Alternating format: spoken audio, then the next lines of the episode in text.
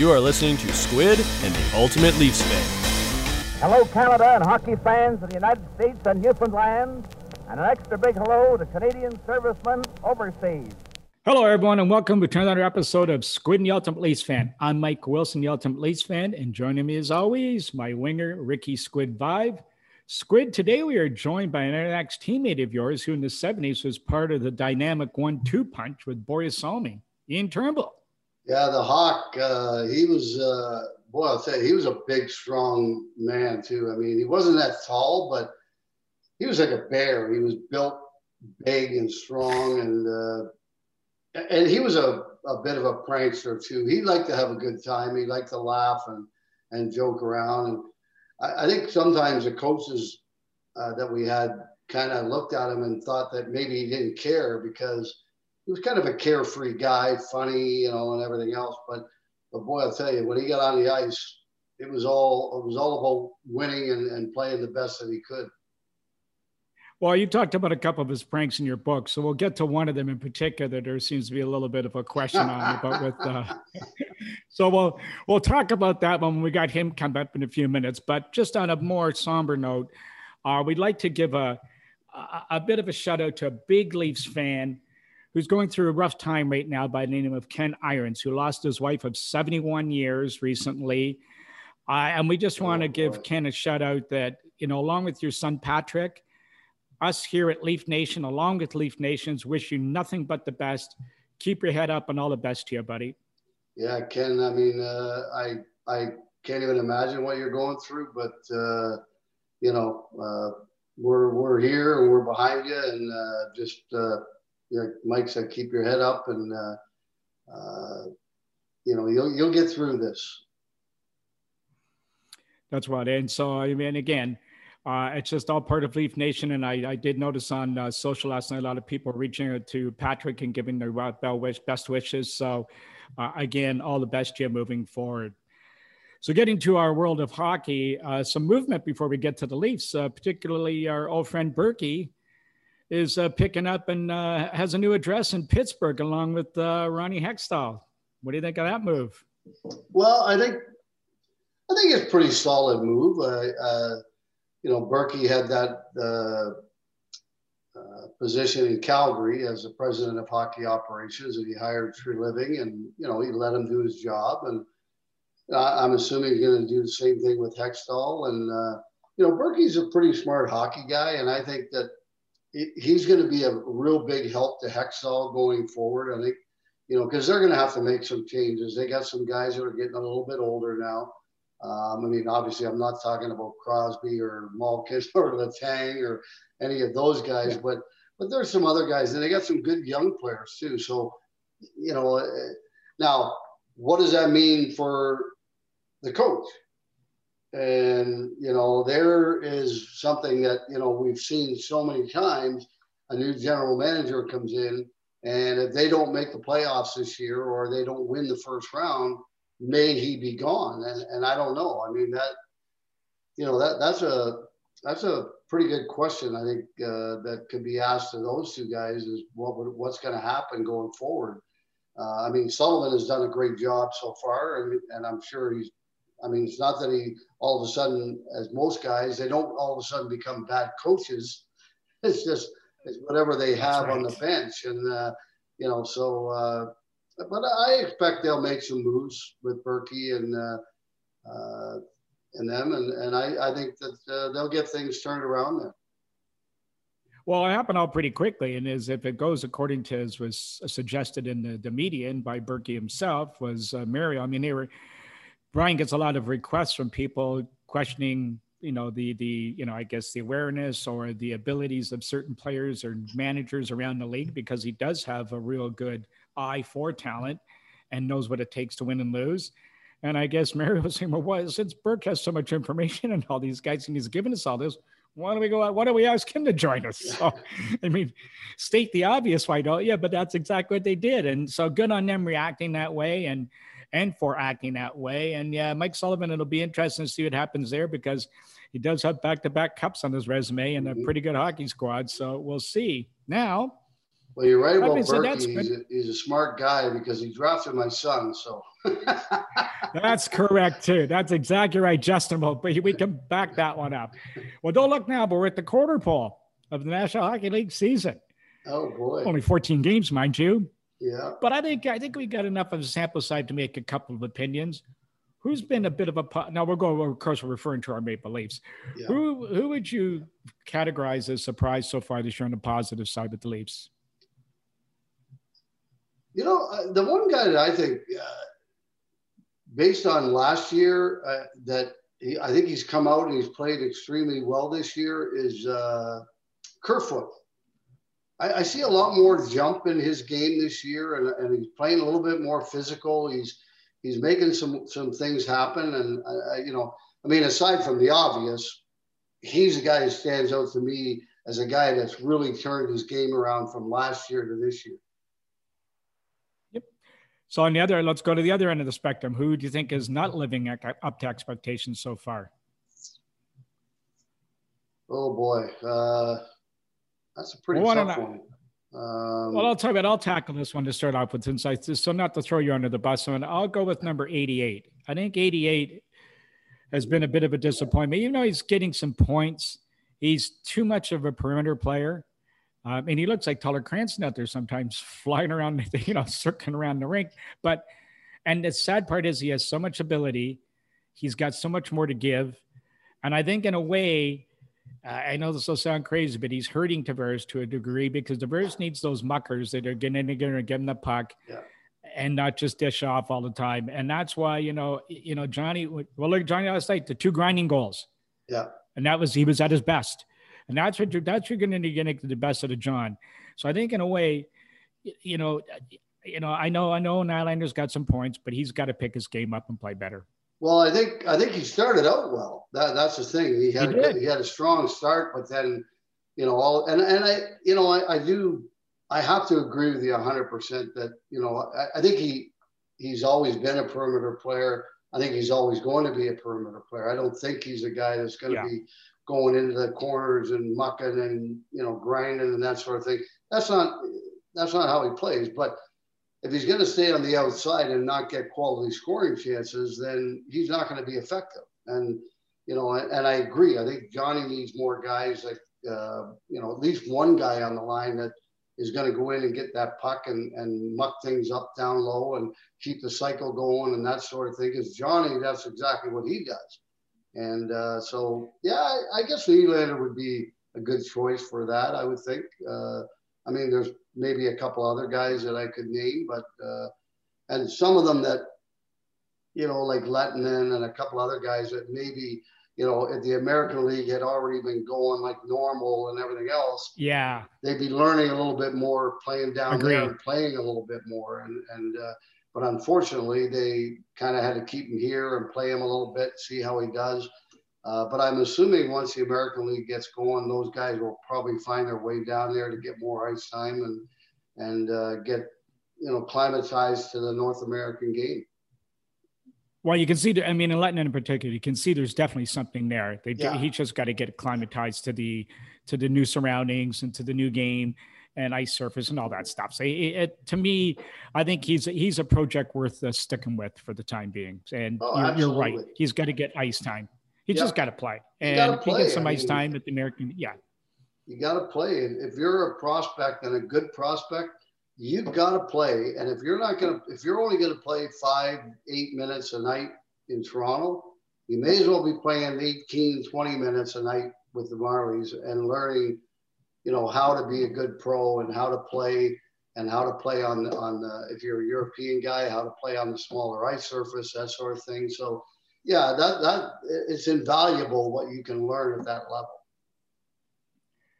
Well, I will see. And again, we've got, uh, I just see a note coming across that the Montreal game may get postponed for an hour or so tonight. And I know that's COVID stuff for the waiting for testing. So I don't know what that does to the game Saturday night. But uh, we'll wait and see as we get through all this. But before we get to our man Hawk in the next uh, couple minutes, just thought I'd throw my usual sort of uh, Maple Leaf stuff at you. And here we go. And on this day in 1993, Dougie Gilmour, a fan favorite, six assists, the lead to a 6 1 win against Minnesota. Gilmour's six assists in a game tied a Maple Leaf record set by Babe Pratt.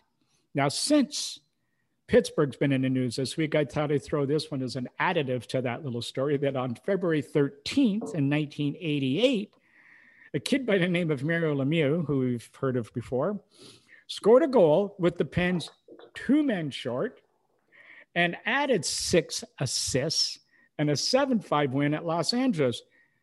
Not only with the seven points, the seven point game he had and all seven goals, he also gave 120 points in the season for a 13, 17 point lead over Gretzky with 22 games left. 120 well, points. Yeah, he was a pretty good player, Mario. Not bad, eh?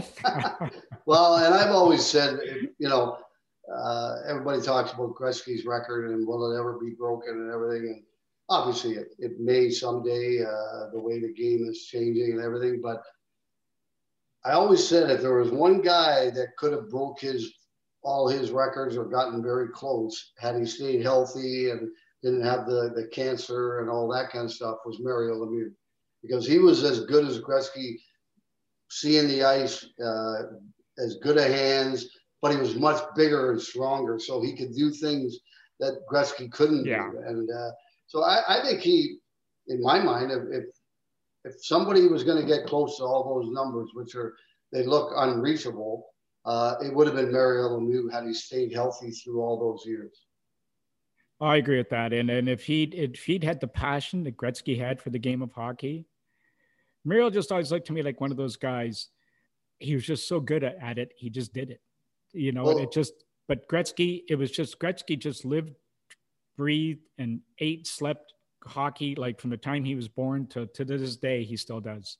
Yeah, I think Lemieux probably had that as well. I think, eh, much like Frank Mahovlich, I think people looked at him because of that long, That's kind a good of lazy example. looking stride that they didn't care. But I, I, I think that's probably false. I think they they cleared they cared a lot. And I mean, if you looked at some of the games from the playoffs when they won their two Stanley Cups in a row, Pittsburgh. I mean, he he took a beating in a lot of those games, but you know he kept on going and scored some big goals for them. So um, I, I, think that's just something that people look at and think, you know, God, he, he doesn't look like he's going 100. percent Well, he is. It's just that he's big and tall and lanky, and, and it looks like he isn't.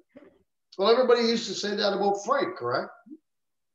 Absolutely right. It did. And yeah. but the thing about Lemieux too is he even admitted himself, though, Rick, that that uh, it wasn't until he played with Gretzky in '87 in the Canada Cup that he knew he learned how to win. It took more than just talent, and I think that woke him up. And then a couple years later, obviously, he wins a cup with Pittsburgh. So he he learned from Gretzky too, and that passion, and he got that instilled in him. But as far well, as probably gifts, from my goodness. probably from all the guys on the Canada Cup. I mean, they were all good players and, and really hungry. Yeah. And, and don't forget that was only, that was only Mario's second. He had only played two years in the league at that point. That's right. You know, so that's right. Uh, you know, when you look at that, you know, I mean, you come in at 18 years old, you're the first pick overall, and it's like there's a lot of pressure. And uh, then all of a sudden, you go to a Canada Cup and you play with all these great stars that have won Stanley Cups over and over and you learn those things. And uh, those are things yep. you probably would have learned anyway, but going to the Canada Cup just made it a little bit quicker. Well, again, we hope that uh, we hope that some of that uh, will rub off on some of our guys uh, coming into here, and our guys will pick up on that, and we'll see a little bit of that as we move along. But I think once again, it's time to bring our guest on. So let's go see what the old Hawk has to say.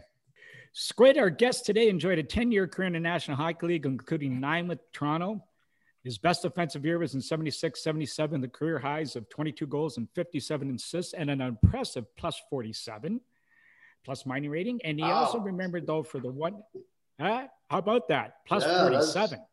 Never saw very many um, of those in the 80s, that's for sure. Not well, that was the whole point of that little that little tidbit I put in there. Uh, but a game against Detroit, February 2nd, 1977, five goals and five shots you five shots in the first period and not have a not have a sniff. Well, how about that? I mean, that, that's incredible. Five goals in a game, especially on five shots. But um, well, I remember one, a defenseman. Yeah, as a defenseman for sure. I, I remember one night in Vancouver, we're playing against Atlanta. Hey, by the way, folks, our guest is Ian Turnbull. Yeah. Yes, I have. I, I have a name.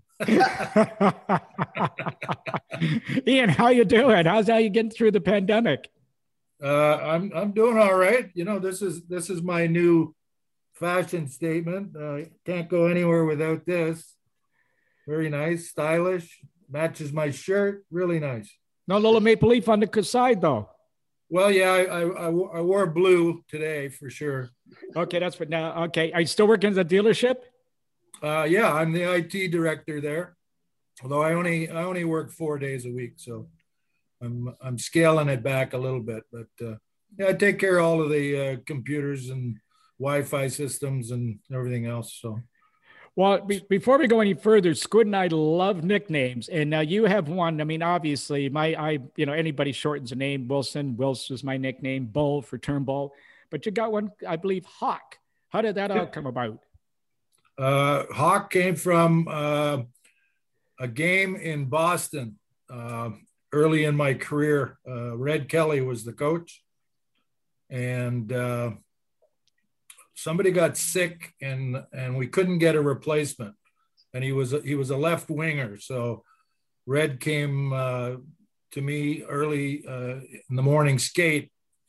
And i was a kid rookie and course you wanted to play no matter what so he, he asked me if i could play left wing and i said of course sure i can play left wing no problem so uh, he said okay well we're going to try you at left wing tonight so anyway uh, Howie McKenny was was uh, one of the funniest guys I ever played with. But uh, I think you guys had him on the show. Yeah, we did. Yeah, yeah. I think he I think he called me a piece of work. But I mean, you talk about the pot calling the kettle.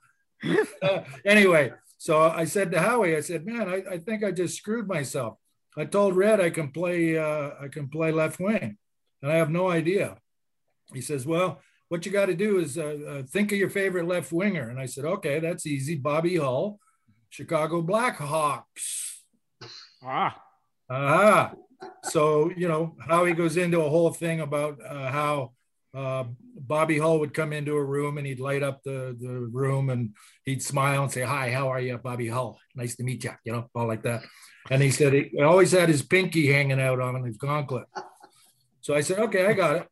So it turns out, come game time, uh, I go and sit on the bench, and Red goes, uh, "No, get out there. You're going to start. You're going to start on left wing."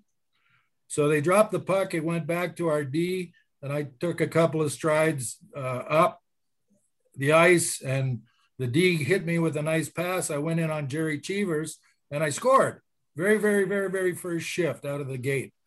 So when I came skating back, Howie was yelling at me, going, Way to go, Bobby Hawk.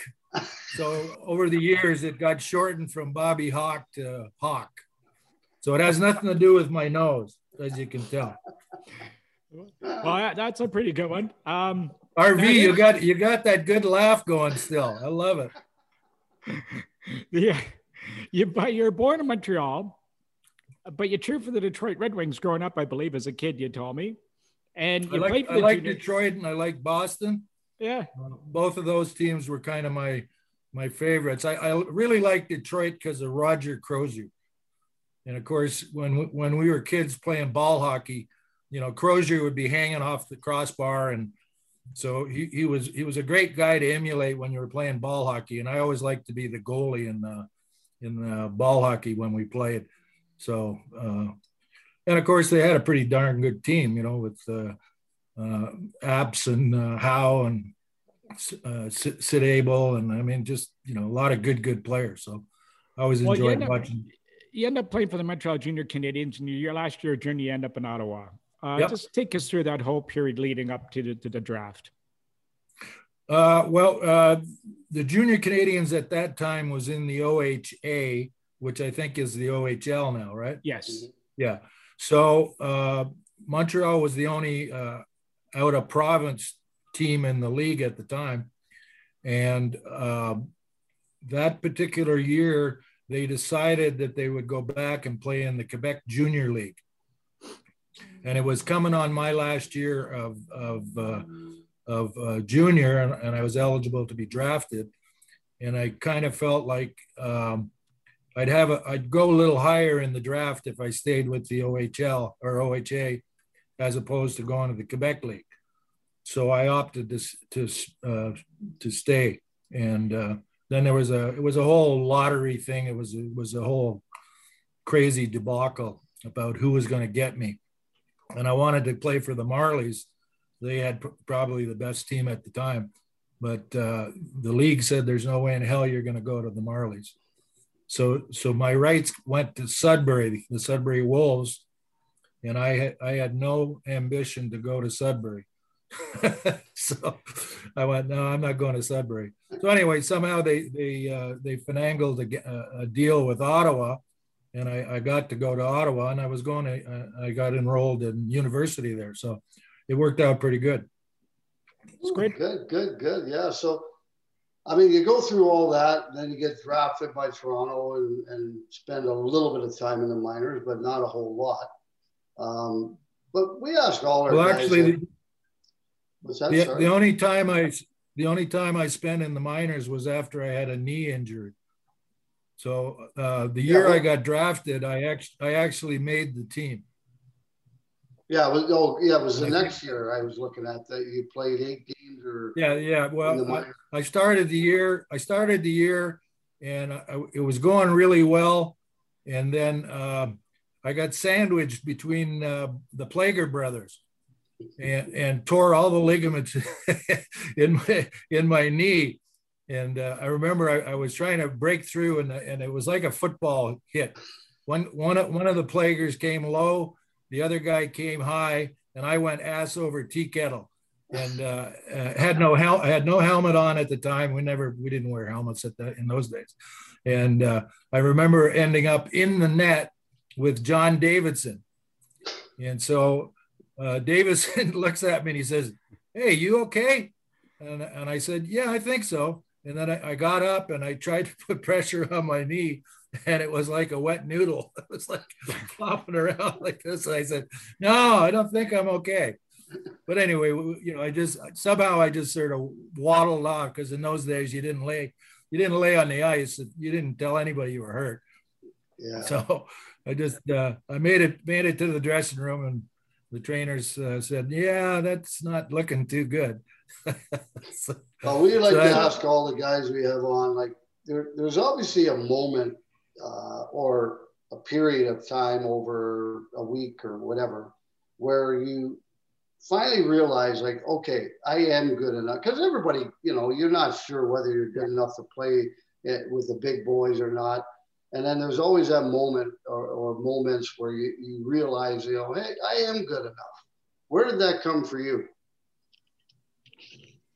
well i think i think uh, after uh, training camp um, that was the year that that we had. Uh, I think we had three first round picks. Yeah, and uh, I think uh, Gerry McNamara went went over to uh, Europe and and got the Swedes, uh, Borje yeah. and Inge Hammarström. Yeah, and and so there were there were five of us at uh, training camp, all rookies, and of course that was the year that uh, the Leafs lost uh, the bulk of their D to the WHA, which had just come. And uh, I think uh, Jimmy Dorey and uh, Ricky Ley and uh, some, a few other guys, they all jo- opted out for more money, uh, which is no big surprise playing in Toronto, right? yeah, no, yeah, especially back then. Yeah. yeah, yeah, yeah, yeah. Ballard threw money around like manhole covers, man. it was during that training camp. Uh, you know, we played exhibition games and everything else, and everything was, was going pretty well. And and uh, you know, it, it, it, there's just a realization that that yeah, you're good enough to play.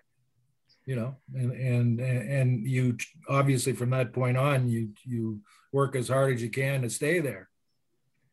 Well, I was going to say, Ian, like that year is the year they got Lionel McDonald, they traded and got Bob Neely, then you went.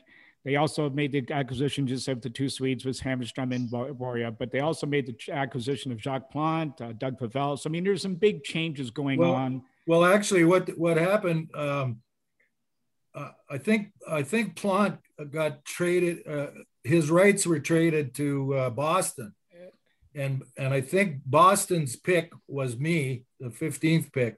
That's right. And, and uh, we ended up getting three goalies that year: Doug Favell, uh, Dunc Wilson, and Eddie Johnston were the goaltenders. So we had three goaltenders that year. None of them wanted to stand in the net in practice.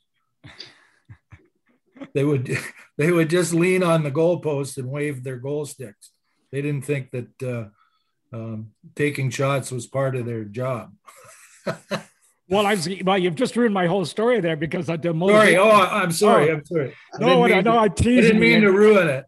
No, what I was going to say was going in with all those changes and all those draft picks coming in, that must have done wonders for your confidence going to camp because looking at all these moves and what the Leafs had happened to the defense, as you just said and Rick pointed out, your expectations must have gone even beyond what you thought of making the hockey well, club. Yes. I mean, I mean, I mean, I mean, because of all those vacancies, um, there was a huge gap on defense. Yeah. So, you know, m- my chances of of sticking as opposed to being shipped off to the minors was pretty good. But of course, it was entirely up to me.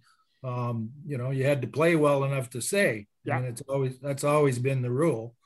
You know. Now, when you watch Salming for the first time, what'd you think of him? Honestly. Uh, terrific. And, and actually, um, I, I can't explain it, but, but we meshed right away. And, uh, you know, incredible talent, that guy. I mean, you know, and, and uh, a physical specimen, as they say. well, we had him on the show not too long ago, Ian, and he looks like he can still play.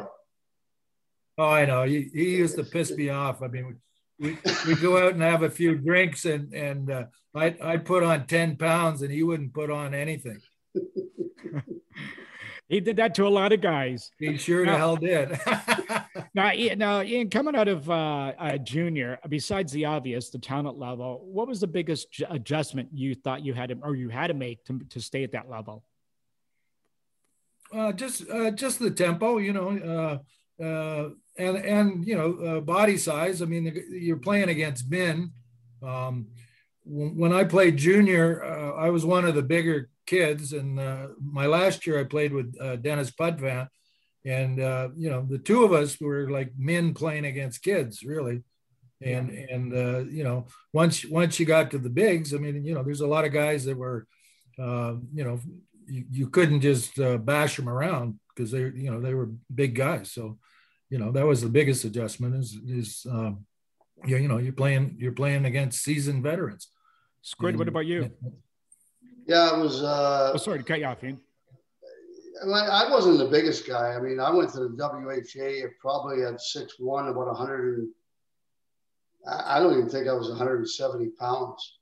Uh, but you know, a year and a half, two years later, I was I was 195. So I mean, just right. from from practicing and, and playing and working out a little bit more. I mean, I, I, put on all that weight over a period of about a year and a half, roughly, and uh, you know, then I felt a lot more comfortable. But you know, I because I, I, wasn't one of the bigger guys. Like when I was a junior at 17 years old, I was 155 pounds, and right, you know, so. Uh, well, that's, that's the thing. You, I mean, you have to you have to grow into your body and and in my case I, I grew into my body when i was like 14 I mean, you know i was pretty pretty much 190 pounds and six foot at, at like 14 years old. And I, I played junior from you know 13 14 uh, i started playing junior hockey. And uh, so uh, but a lot of guys i mean you know they, they don't bulk up and they don't fill out till they're in their early 20s yeah. And that that's just sort of a natural progression, I think. No, I say it, except for today's game where they have their own strength and conditioning coaches and skating coaches and yeah. uh, all kinds of different coaches for everything. And they're coming in at 18 now and they're, I mean, they're strong. They're, you know, maybe if they're not big, but they're, oh, they're strong. There, there's no comparison. Um, I, I don't remember um, did you did you end up going to Waterloo with uh, Roger and for all that uh, VO2 testing and all that stuff? No. No. no. that was before that, that was before you, I think. Yeah, I didn't have But, Roger. uh, yeah, that's what I that's what I was trying to remember. It's been a long time, right? So um, It's only been 40 years, Hawk. It hasn't been that long. Yeah, you guys can't remember. Well, I was going to ask you. Speaking of which, if you can remember this, Ian, you grew up in a hockey mad city of Montreal, so Yeah. maybe you know you were used to the craziness and the nuttiness, of the you know the following of the Habs and all that kind of stuff. Then you moved to Toronto, another hockey crazy city. But what was your early impressions from being at the home games and even on the road as a Maple Leaf? Was it beyond your expectations or as you would expected? No, I, I, it, it was the way way I expected it. Uh, when when I was playing junior in uh, in Montreal with the junior Canadiens, um, we were we outdrew the Canadiens in, in attendance. So so we were used to playing uh, in front of eighteen thousand people. Um, same when we came to Toronto with the Marlies. Um, you know, Montreal Junior Canadiens against the Marlies was you know eighteen thousand people, and, and uh, uh, you know that never, you know, I, I always blocked all of that out. It didn't fans didn't faze me one way or the other. I just, you know, you you still have to play the game, so you block it out. Good, good, bad, or indifferent. Well, I was going to say my next question here is to is that there must be something in North American water for the first for the early part of the month of February because February the 9th, 1964, the Beatles played Ed Sullivan for the first time and changed music forever. February the 7th, 1976, Darryl Sittler had a 10-point game, all-time record, hasn't been broken, close a couple of times. He even got on the score sheet that night with a goal. And then mm-hmm. February 2nd, a year later, 1977, you score five goals on five shots for an NHL record. Maybe give us a little insight into what you were feeling as a teammate of Darryl's when he was going through his special night. And then a year later, the shoes in the other foot, and you're having this extraordinary night on the ice. Well, I mean, I mean, there, there's no way in hell you plan it. Okay. Um, in Sittler's case, I mean, he was so pissed off at me because I was late picking him up. and, and we all used to drive in from Mississauga. And, uh, you know, the night that he scored all the points, we were running late and I, I overslept a little bit. And then, of course, I, uh, I picked everyone up and I said, Oh, yeah, by the way, guys, I got to stop for gas. So I had to stop for gas. And then the kid, the kid that was uh, uh, attending to us said, "Can I check your fluids?" And I said, "Sure, go ahead." So he he checked the fluids and he mistakenly put some uh, some oil in the radiators. Oh, so, he said, uh, "It'll only be a couple of minutes. I'll, I'll drain it and it, it'll, it'll be good." And I said, "Yeah, okay, go ahead." Well, by this point, like Sit is just going crazy. we got to get to the rink. We got to get there. I'm never driving with you again, you son of a bitch. so we, we sat together and and and uh, at the end of the at the end of the game, he had he ended up with six goals and four assists, so ten points. So I came in after the game and I said, "Sit, see, I told you getting to the rink early is overrated." Uh, speaking of that, uh, it's funny you, you talk about getting to the rink early because when I got when I went to Chicago, got traded there. Steve Larmer, like I mean, he used to lo- and I used to like getting there early too to get my sticks ready and and everything. And Right. So then it became like a contest. And I finally I said to him, I said, "Hey, Larms, why are we wasting money on cabs all the time? Why don't we go together? I'll even let you walk in first if you want to, and say you were here first. So we used to sit in the stands and and back then have a cigarette, tape up our sticks, and, Right. and get ready for the game. Exactly. yeah. Yeah. No, but as the as the Sittler game was going on, though, what was going through your mind as those goals were going in the assists? Were you just aware of it, or was it just the, the the game just buzzing by you? And then your own night when the goals were going in, you're like, was this just a blur?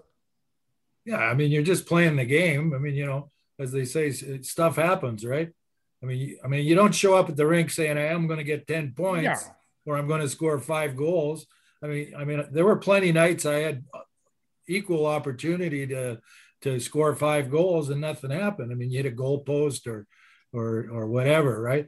So I mean, you never plan these things, but you know, whatever. Every now and then the stars align and uh, everything goes well. And I mean, you know, you you ride with it. You just, I mean, I remember the the fifth goal, um, talking to Borje, and and and Borje said, "Hey, if the if the if the faceoff comes back to me, you you beeline it down through the middle, and I'll hit you with the pass."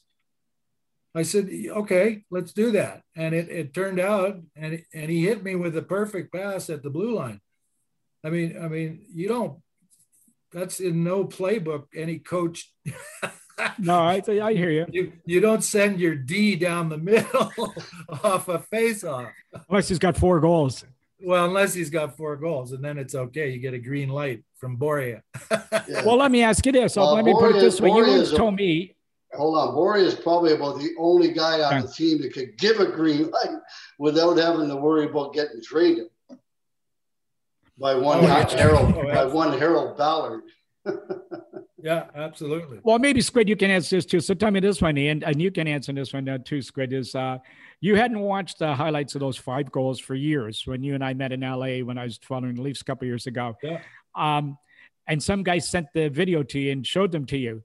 And as you said, you're watching me kind of chuckling, said, they sure didn't look on video like they felt going in the net that night. And you're kind of laughing about how the kind of easily the goals were going in. Oh, absolutely. I mean, I, like I said, uh, I think uh, uh, what's your sports TSN or whatever yeah. it is. Yeah. Yeah. Some guy came, some guy came to LA wanting to interview me. And uh, so I did an interview with him um, doing, you know, my recollection of the five goals. And I had never seen them. So I had I had no idea. All I had was, you know, my my visual take of it, my memory. Okay, so he matched uh, the interview with the the video, and and he sent me a copy of it, and that was the first time I had actually seen the goals, and I was laughing because the the interview had been pre-recorded. And then when I started watching the goals for the first time, I said, "Wow, that's not what what I thought. you know, so so you know it was it was just pretty hilarious, and that was like 30 years later. So, you know, I yeah. I never really thought. To, you know, I I was out in L.A. I didn't I didn't even think about hockey to be honest. Squid, yeah, you have a couple of those. You probably have a few of those. Oh, I imagine there's a bunch of them that I would describe if I was being interviewed as you know, highlight reel goals and then you see how they went in, like Ian said, and, and uh, they're nothing what you would describe them yourself. And, uh, but I, I, agree with one thing, like I was doing a thing this morning for a charity with Gary Leeman, and uh, uh we were talking about 50 goals. I said, well, I mean, you don't start the year thinking about scoring 50 goals you know, the year before I did, I had 33, and I, and the goal is okay. I want to be better than I was last year.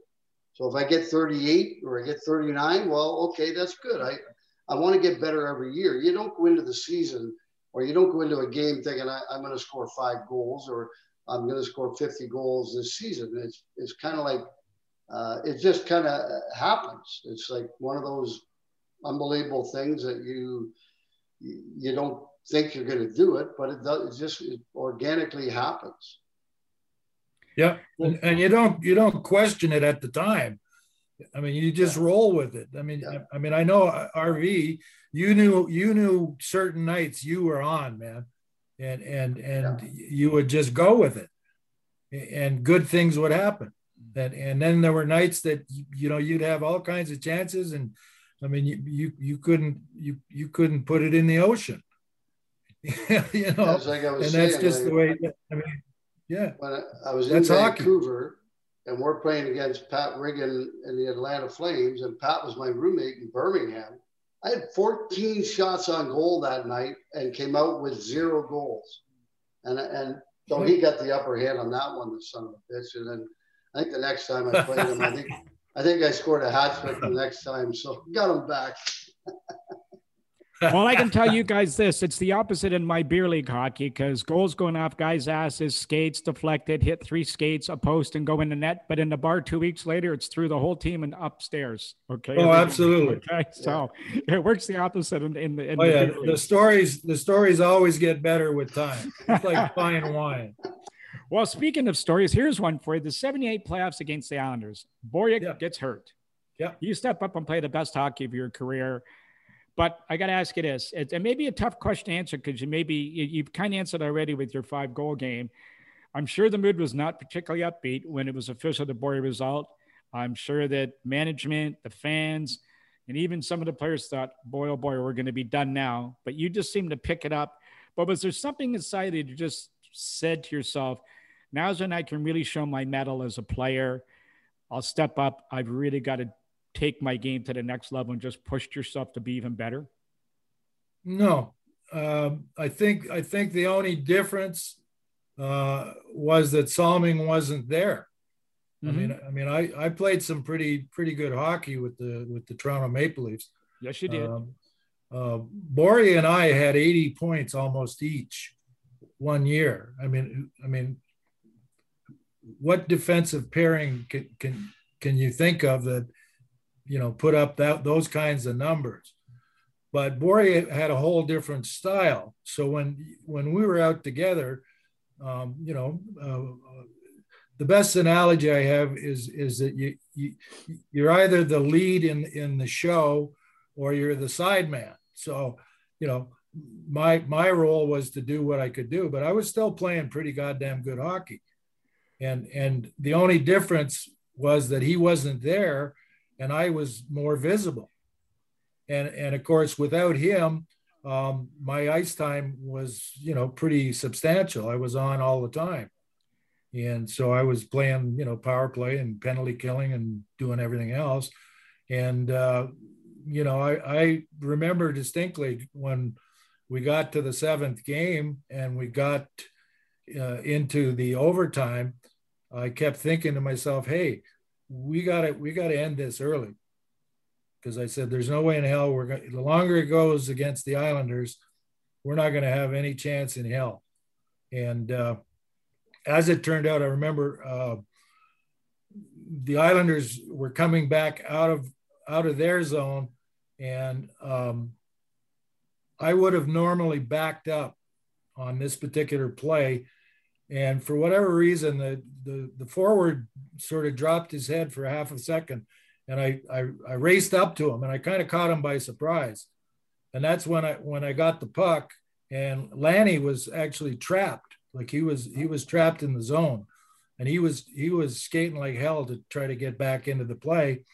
And i ended up with the puck and i just threw it at lanny like like i could see him coming and i literally like i couldn't lay a pass to him i i, li- I just rocketed it right at him and he caught it and he turned and he caught the two defensemen flat-footed and that's another tape i hadn't seen forever but i realized when i saw it I remembered what happened. And and uh, sure as shooting, Lanny goes in, and you know Lanny comes in on a breakaway. He's going to score majority of the time, and that that was everything. That was like we, you know, that was the uh, uh, pinnacle of my career at that point because that's exactly what we were trying to achieve collectively as a team. You know, we wanted to win. We wanted to compete. We wanted, you know, you always want to win a Stanley Cup.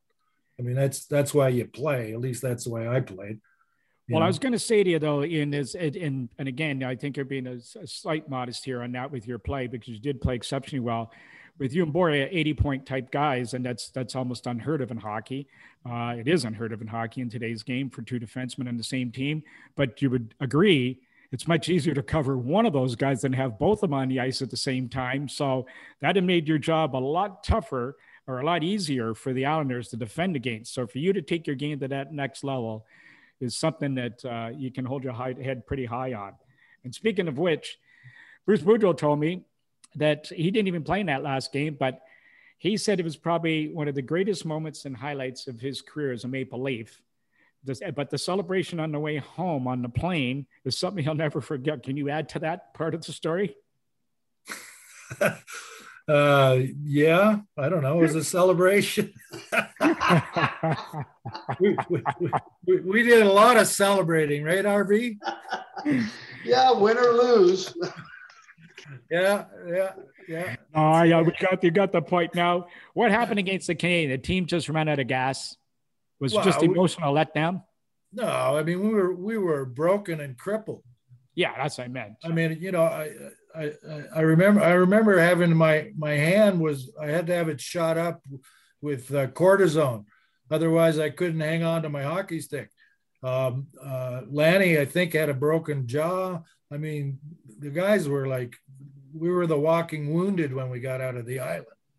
And of course the, the, the Canadiens had been sitting there for a week and change, you know? Yeah, and they, and they Well weren't a bad hockey. They weren't a bad hockey And they were team. Oh, and, and you- you- they were a pretty good team, you, you think?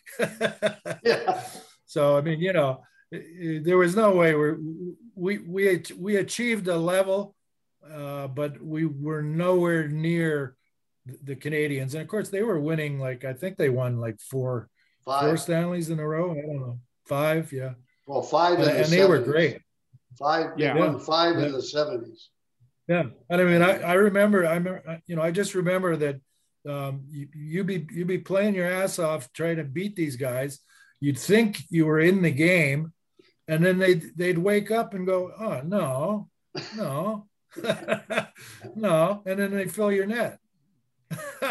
Well, Um, so so let's just talk about the team at that level. All of a sudden that year, like I come out, the expectations I know in the city were up, but they're always high for Toronto, but they were exceptionally high. The players must have had a real good sense going home because you knew you were close. So with the team on the verge, Anders Hedberg and, and Ulf Nilsson were wanted to come to Toronto. Ballard wouldn't sign them because he, you know, said he couldn't afford them. He then does his usual. He does his usual. So, hey, I'm listen. I'm reading a book right he, now. he, on- he, he always he always pleaded poor. Are you kidding me?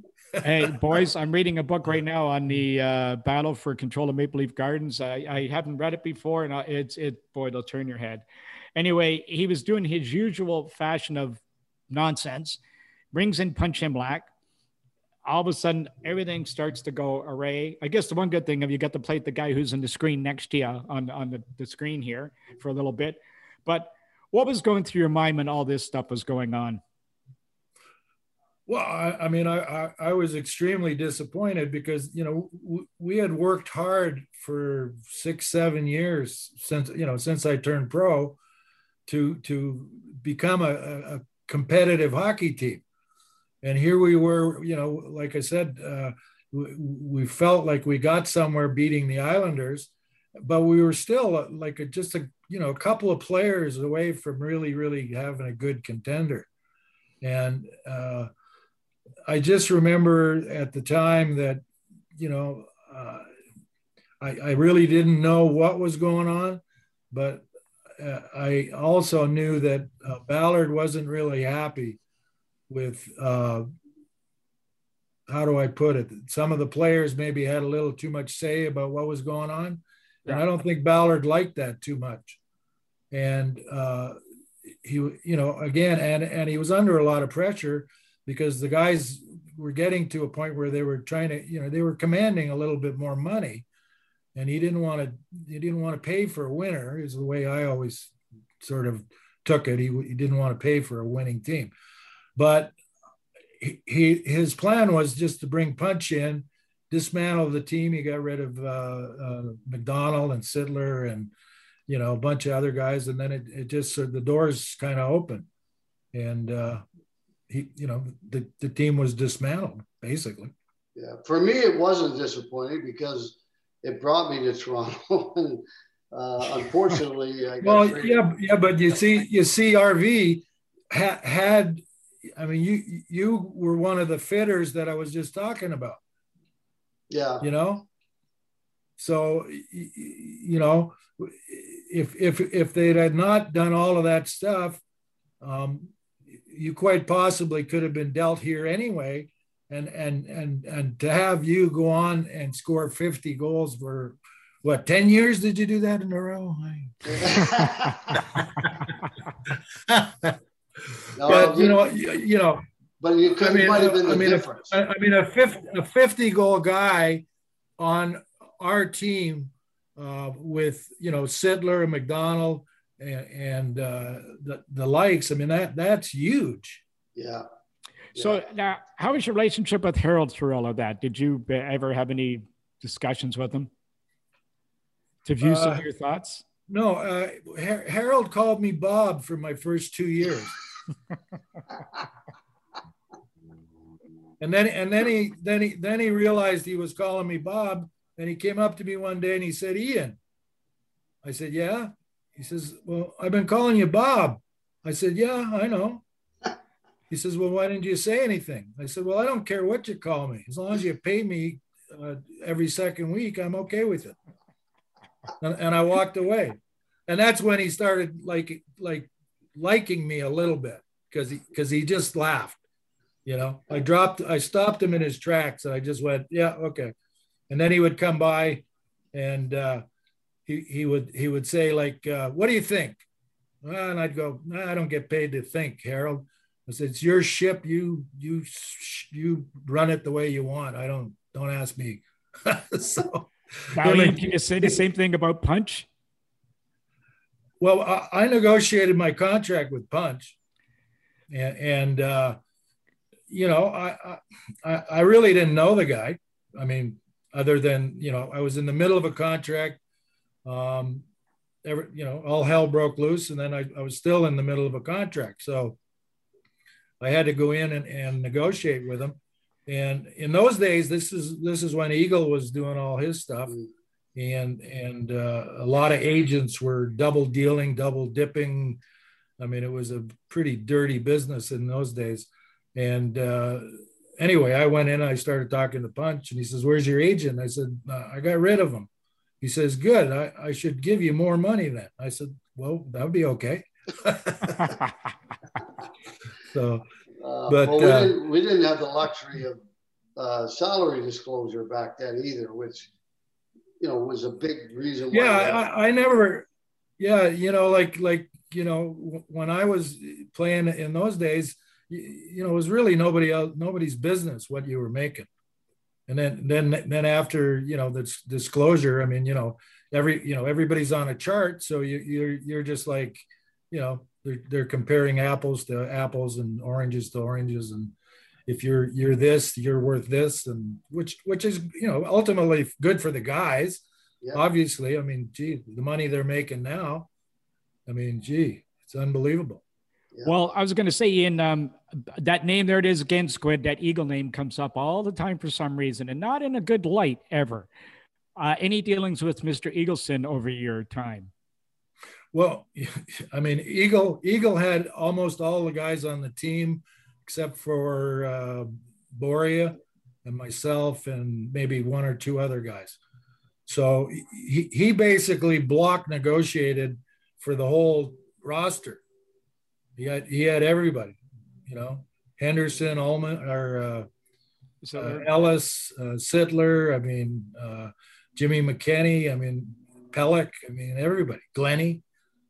So, so, I mean, he ran, he ran the roost. And then he was, of course, on top of that, he was running the Players Association. And of course, all of his guys were the, were the reps at the time. I was not a very much of a fan of Eagles. yeah. No, I don't think there was too many. I always, were. I always felt, I always felt he had too many hats on all the time. Yeah, you're So not Ian- telling anything we haven't heard too many times. Yeah, no kidding. So Ian, I get to Toronto. I mean, it's like a, I mean, it's like a circus at that point in time. And uh, of course, all Darryl's buddies are getting traded. I got traded for one of them, in Tiger. Yeah. And he brings in a guy named Carl Brewer. And I remember in practice one day, we were doing, we were doing it. Okay, hold on a minute. I want you to describe what happened during that drill we were doing, the skating drill. The skating drill, the infamous skating drill. The accident. Are you talking about the net accident?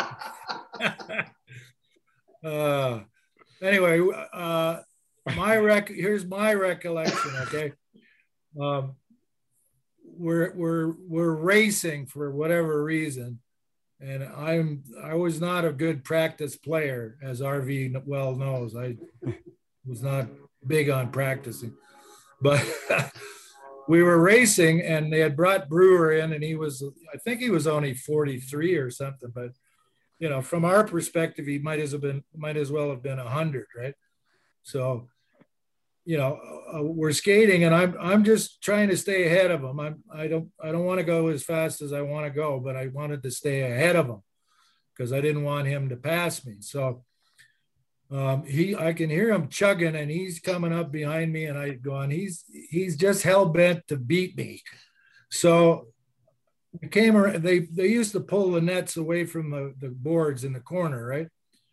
So I remember that, that I took, I took a really sharp turn around the net to try and make a, a cut up the ice and get, get going.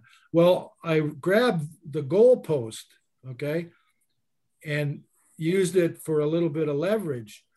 But unbeknownst to me, as I pushed, the net spun and went the opposite way. And so Brewer was right behind me. And so the net kind of went 180 and, and the goalpost uh, caught Brewer and he was coming around the corner with his head because I remember it was, and the, the corner of the, of the crossbar caught him right on the melon and he had, he was bald, right? Yeah. So, I mean, it was just this great explosion of blood, right? And I went, oh no, wow. But that was that was a pure accident. You know, I, I got accused of doing it on purpose, and that was never the case at all. It just it just was one of those things that that happened. Well, it was a funny story because I remember standing around after and we were looking and we went up to the net and there was actually skin on the goalpost. and I think he got about 30 stitches something like that. Yeah, so. it was it was it was a nasty gash, as they'd say. yeah. Well, now that we've we've cleared that one up, now November the 11th is a Remembrance Day, but it's all a Remembrance Day for you also, Ian. That's the day you got traded to LA for uh, Billy Harris and John Gibson. Now, right. did you know that was coming, or did you sense it, or were you a part of it, or how did that all unfold for you? Well, I I actually uh, uh, helped orchestrate that. Okay. Yeah, through through uh, through a go between. Um, I I needed I. Uh, it was time for me to move on. I had been traded so many times; it was ridiculous, and then it ne- I never it never came to fruition. Yeah. And uh, I finally said, you know what? I, I just need to I need to move on, and uh, so anyway, uh, wasn't playing too too well. wasn't you know it wasn't a good time in my life. And uh, so we ended up, mutual friend of mine uh, ended up talking to George Maguire. And uh, I guess they, they put out some feelers and asked if I'd be interested. And I said, sure, that would, that would be great. And uh, so they were able to put a deal together. So I wasn't surprised because, uh, you know, I sort of had I wouldn't, I won't say I had a hand in it, but you know, I had I had some pretty good info, intel that uh, uh, this could happen. So I said, absolutely, if you can put it together, let's do it. Well, it's one thing to think about it and talk about it, but then when it happens, you end up in LA and you come from two hockey mecca markets that you grew up in and played in. What was the? It must have been a culture shock when you went to LA. It, uh, it was uh, in terms of the of, of hockey yeah, I mean, it was like, uh, you know, uh, totally different environment. I mean, it was eye opening. Um, even with the guys and stuff, it was a totally different environment. Uh, the Toronto guys were pretty tight knit group, and they would go to lunch together and, and and hang out together and go out to dinner and whatnot. And uh, the LA guys, when I got here, you know, LA is such a big place, they would be living all over the place. So they were not tight at all. I mean, the end of the after practice, uh, you know, 20 minutes later, they were all gone. No one, no one was anywhere. So it was, it was a, a cultural shock.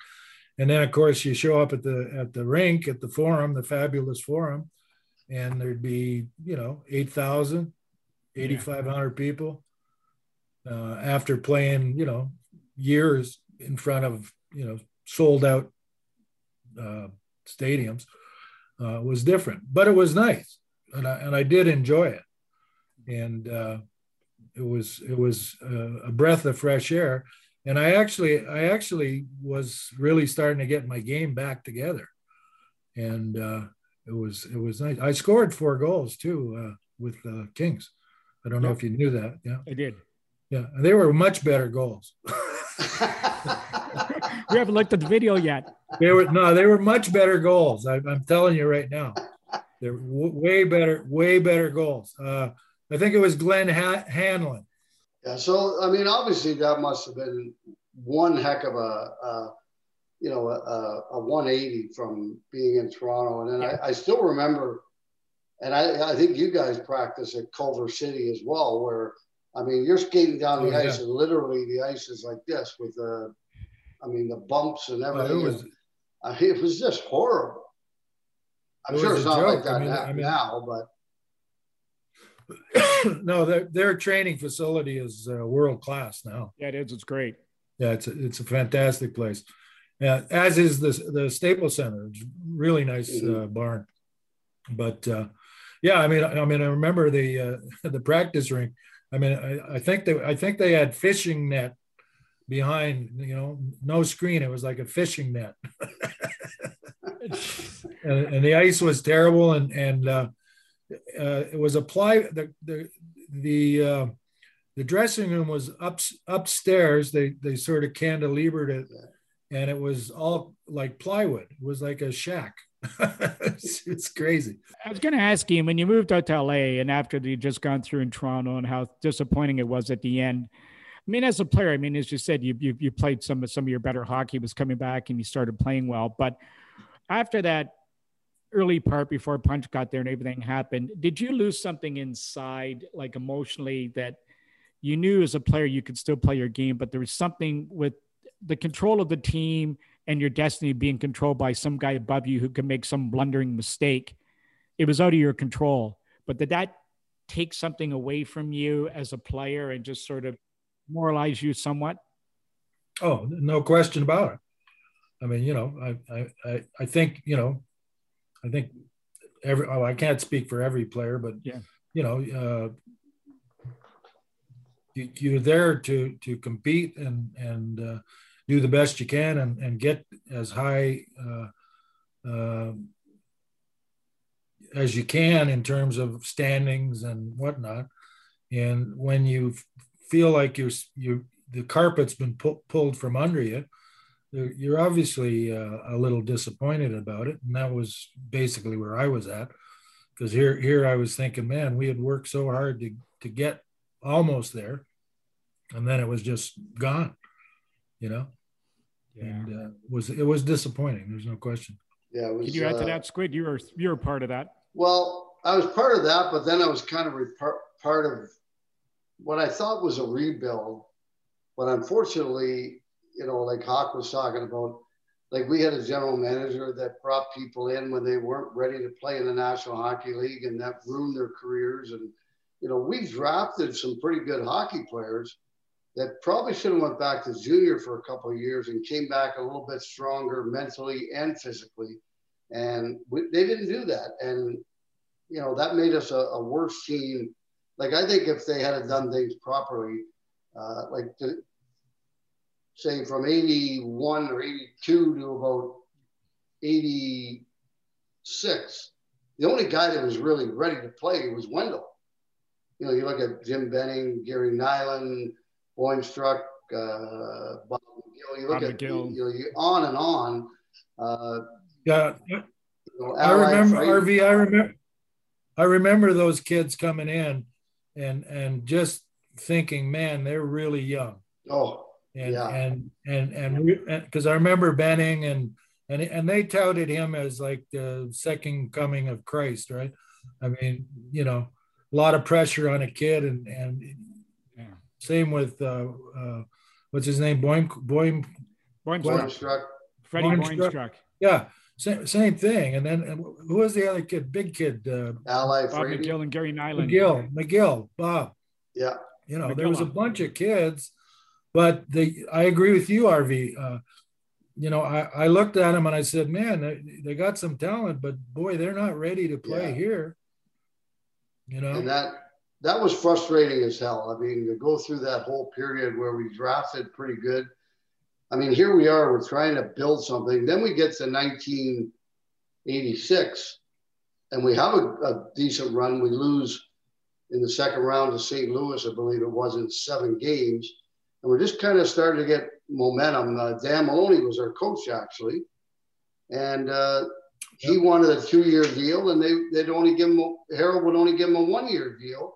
So off he goes to Winnipeg, right. and now we got to start all over again. So I mean, I know how frustrating that must have been for you because it was for all of us as well. Well, it, it you know it it I know you I know you went through it. I mean, I I I was long gone by then, but the the same ownership was there, and the same types of, of problems uh, existed, and and it was always again, you know, Ballard not wanting to to cut loose with the money that, yeah. that was required, and and that's I mean, you can, it always comes down to that. Well, it doesn't anything we do in this life. And speaking of which, just on a lighter note, uh, we want to thank you again. We got a few minutes left here to get a few with you in, but a couple of things. She once owned a popular spot on near the gardens on Church called grapes. Now I got to apologize to you because I called it vines for some reason in my book.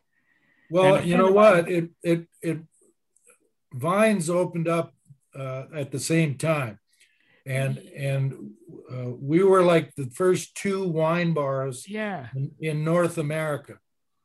Well, I don't and drink I, wine, so I didn't know that. All I knew was grapes was on church, and it was a yeah, grapes. Grapes was was the was the name of my place. Yes. And and and uh, Don Cherry thought I named it after him. well, I can tell you that uh, I, I, got a, a couple people that one guy read the book, uh, my book, at least one person anyway read it. He uh, he said that he spent a night there. You guys got beat out by Philadelphia, and he was there that night and had had connected with Lanny McDonald. And he gave them he gave him some crafts of wine and some glasses. He kept all the glasses and the crafts. Right. And somebody else sent me a note a while ago and said that he also had some when they heard you were coming on the show. Did you want them back? And a girl I went to school with sent me and says, ask Ian if he wants a couple of glasses I took from uh, from grapes. I keep calling them vines. Yeah. So anyway, they, they, they still remember you. Down the street, a couple blocks, Brian Glennie, your teammate, he has uh, he, had, his own place called Wheels. Wheels. Yeah. It was Wheels. the converted gas station. Yeah, I, rem- oh, I remember. It, I remember it well okay, so there must have been some going on between the two of those two of those places. Uh, would you care to share some of those with us? See, I don't remember any of those very well. why? Why would you?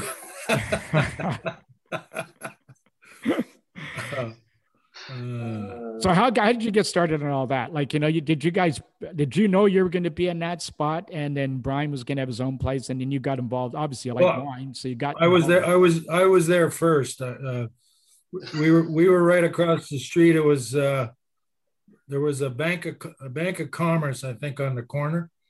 Uh-huh. And anyway, the site was where the Golden Griddle came in. Yeah ultimately it was a parking lot uh, when I had it. It was a little house that we converted uh, into a wine bar, and uh, I actually had I had a lease with the guys that owned that parking lot, and uh, had I not been traded, I, I probably would have had the Golden Griddle as my space, and uh, so I, I I just we we took a flyer on it and it was it was doing uh, pretty good and uh, had a lot of fun with it. I mean, it was a nice diversion and. Uh, um, or you get tired, you go down the street to Brian Glennie's place, and he vice versa. He just swing back and forth. There must have been a lot of going back, but they probably wore the path out going back and forth on the sidewalk. Well, I think I think we also went up to the mug. Well, I did. The... all I can say one thing is, is you guys opened up places close enough for us to go to after practice, so we didn't have to go that far. So it was kind of nice of you guys to do that. Yeah, you're welcome. now, speaking of which, Ian, uh, the, the fans still contact you and reach out to you for uh, get to sign stuff and ask you how you're doing and stuff like that these days. Oh yeah. I, I no, you told me a funny story I wanted to get to about uh, about your five goal night. Somebody had you memorize something or uh, uh, I, I want to say I don't want to say mortalize, but uh, immortalize maybe is the word uh, for a friend of theirs for the night of your five goal. Do you remember you had to sign that specific thing for them? They sent you a tile, I believe, from the ceiling. Oh, oh, oh, oh, oh, yeah. That, that was that was like uh, years later. That's right. Um, somebody contacted me on Messenger or something, and asked if I would if I would if I would sign a ceiling tile, and I went ceiling tile. but where where where are we going with this? Um, so uh, the, I messaged back and I said, "Well, give me a little more information, and I'll I'll see what I can do." So anyway, as it turned out, this guy, the night I scored the five goals, was visiting a friend, and um, I guess when I scored the fifth goal, he jumped out of his chair and he knocked the ceiling tile out of this guy's basement and uh, said he was going to repair it, but he never did, and all like that. And uh, the guy, the guy that owned the house, this is this would be like 40, 50 years later. There was a nice, nice, nice old guy and his wife, and so he gave me the details and said, "Okay, can you can you you know jot a little note to them?" sorry about the ceiling tile, uh, you know, and then five goals, uh, uh, you know, was whatever it was, February 2nd, yeah, 70, 77, I guess it was. So, yes. Yeah. So, so just do a little inscription. And he sent it to me, FedEx. So I, I said, well, if you send, you send it return, I'll, I'll take care of it and I'll stick it in the box and send it back to you. So I did.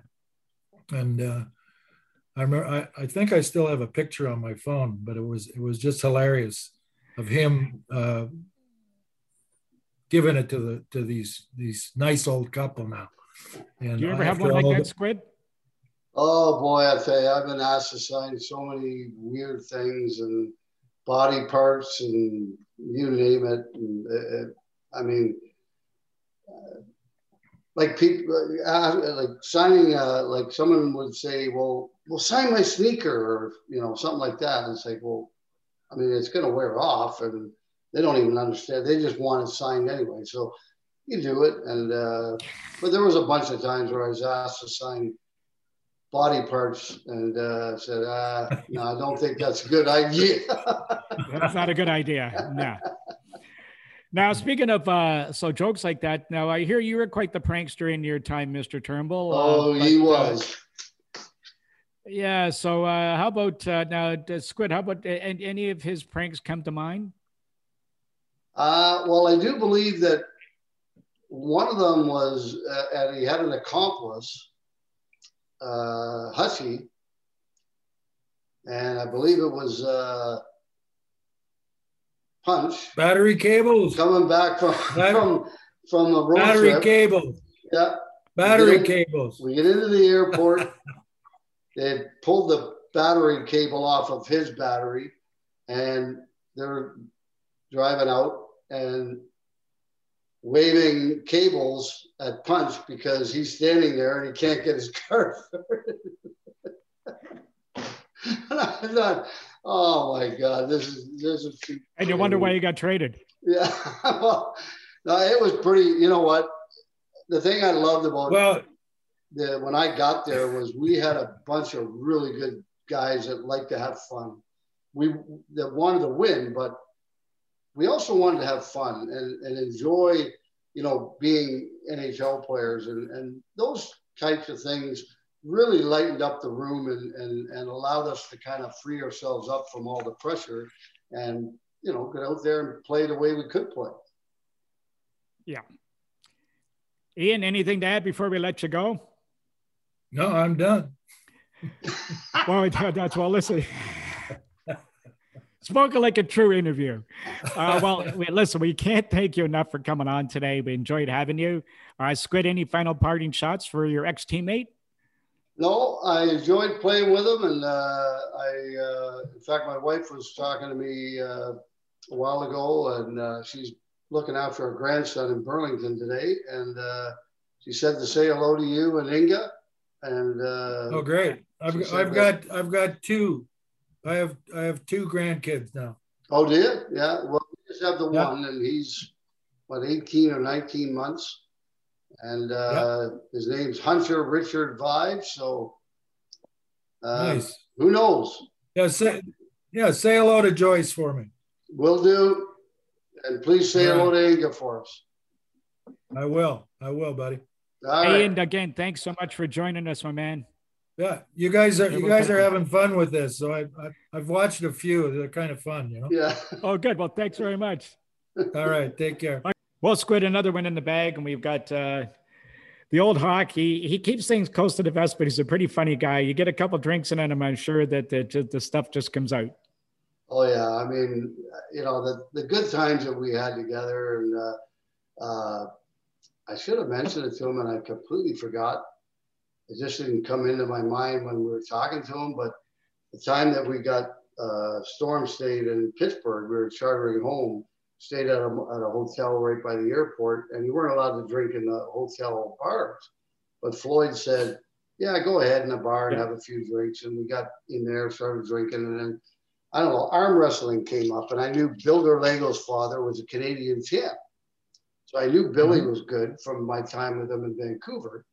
So anyway, we had, he ended up we had he beat Ian, he beat Paiement, he beat Dan Maloney, all those guys. We walked out of there with about three hundred dollars in our pockets each from betting against these guys. and they, they weren't very happy about that because they knew they were taken.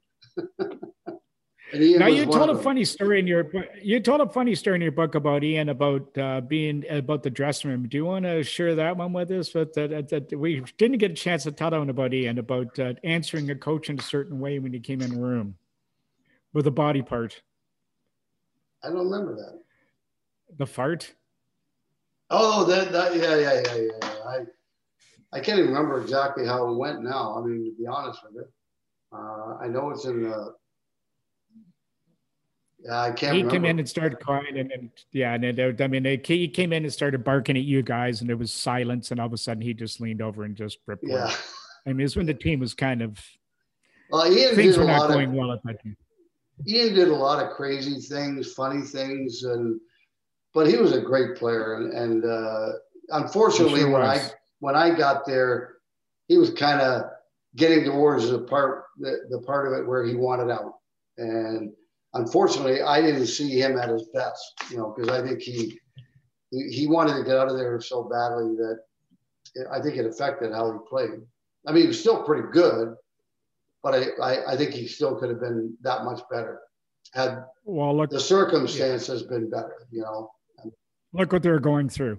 Well, that that's what I mean. I mean, Yeah, that's what I mean. Like, uh, you know, had had he wanted to stay and played well under different circumstances, we might have been able to build a good a good team because those young guys might have went back to junior because we could have had those guys to, you know, uh, yeah. bridge bridge that gap.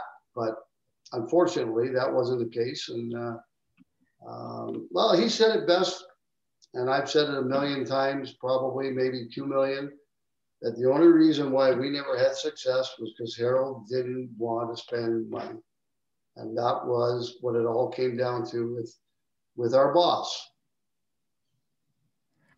That's well, and you know, as I said to you, I've said to you three times like now, the, twice this will be the second time in last week. The reading this book again about the guards and how it was run, uh, where he was trying to scrimp and save and cheat you guys out of your money and everybody else. He was missing other places. Yeah. It's just, I, I, well, one example I'll give you guys because I just I'm just absolutely astonished at some of the things that I've been reading. It pushed through, there was no cash registers in the concession booths, if you recall, at the gardens, so they had no control over what they were taking in the concessions. So everybody's robbing them blind, and they had no idea. They had the lowest per capita money spent in the league next to Quebec at No Maple Leaf. Gardens. Yes. I, I had no idea that was going because, of course, well, I never went But to meanwhile- concessions, so But meanwhile, he's cheating everybody, the players, and stealing, like stealing the money. Like he was, you know, skimming money, scalping tickets, and doing all like all nonsense. Like it, it- it's just, it's just, it's absolutely mind-boggling. It was going on in that operation for a franchise as iconic as it was, as it is. Yeah. And you wonder why the team didn't win. So, anyway, another episode in the bag, uh, in the can, or as they say. And know, we want to thank everybody again for listening and uh, send us any of your comments or thoughts that you may have after listening to us. Only positive ones, please. We don't, we don't, don't hurt our feelings. But anyway, you can watch us on all your favorite podcast networks Apple, Spotify, we're on uh, Podbean, Stitcher, and there's a bunch of them. Listen to Squid and the Ultimate Elite Fan. We'll be back again at you next week with another guest and talk to you guys soon.